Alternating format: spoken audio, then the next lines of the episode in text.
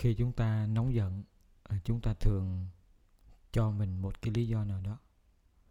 Tại cái a, tại cái b, tại cái c nào đó, nên chúng ta mới nóng giận. Cái ý thức bản ngã không bao giờ cho phép chúng ta sai lầm. Chúng ta sẽ hợp thức hóa tất cả những gì có thể hợp thức hóa để giải thích cho cái nóng giận của chúng ta. Lâu ngày chúng ta mặc định nóng giận như là một bản năng và trong vô thức.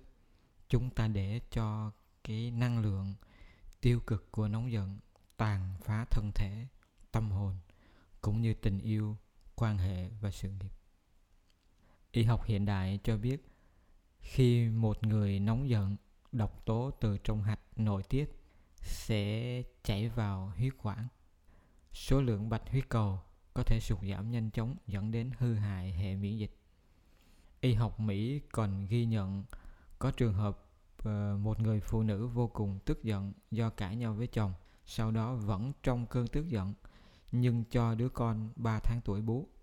Kết quả, sau khi bú mẹ xong vài giờ, thì đứa trẻ bỗng ờ, tái ngắt, co giật, rồi tắt thở. Khám nghiệm y khoa, sau đó báo cáo đứa bé chết là vì do nhiễm độc. Đức phật cũng như những hiền triết xưa nay đều rất là lưu ý về cái tai hại do nóng giận mang lại. Ví dụ như đức phật nói nuôi cái giận trong lòng thì chẳng khác nào mình uống thuốc độc mà mong người khác chết. Hoặc là Gandhi uh, nói rằng giận dữ và không tha thứ là kẻ thù của sự thông hiểu. Einstein cũng nói, giận dữ chỉ nương náu trong lòng ngực của những người ngu. Berlisiu cũng nói, cơn tức giận bắt đầu với sự dại dột và kết thúc bằng sự hối hận. Chúng ta chỉ cần nhìn lại một chút cái trải nghiệm nóng giận của mình không khó để chúng ta thấy cái u mê, cái tổn hại, cái đau khổ do nóng giận mang lại.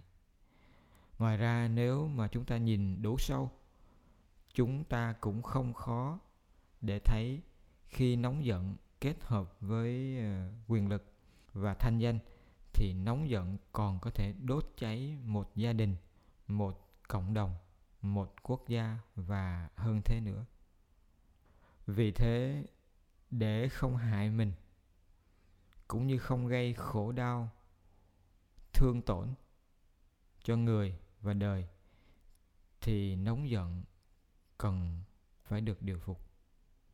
Có ba cái phương tiện hiệu quả giúp cho chúng ta điều phục nóng giận.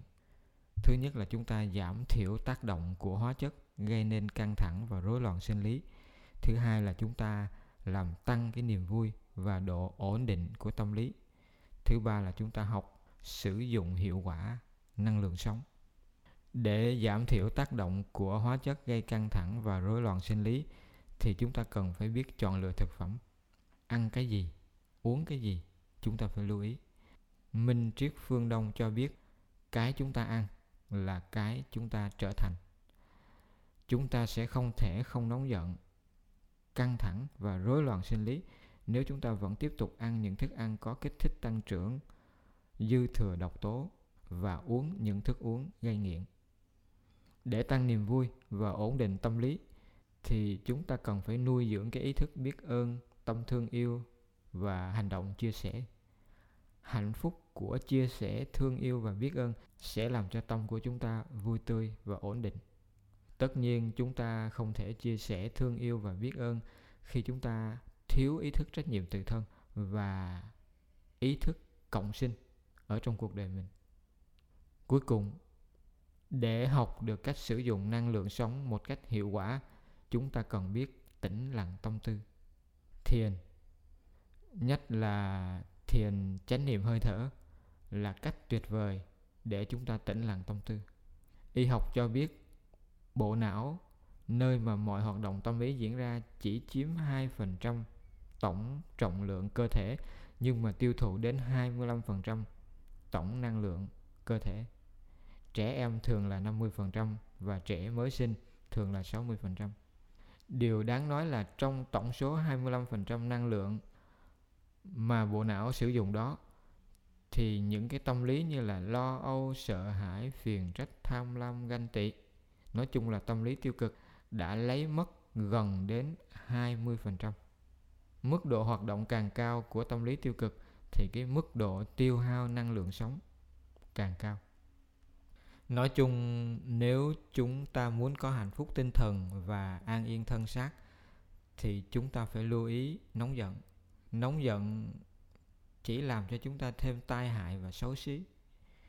Không có thành công minh triết và hạnh phúc nào có mặt ở trong nóng giận cả. Một người có trách nhiệm với chính mình, biết trân quý tự thân và có ước hẹn với sự sống.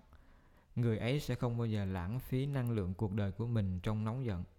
Người ấy biết nóng giận không gì hơn là u mê và tự hại.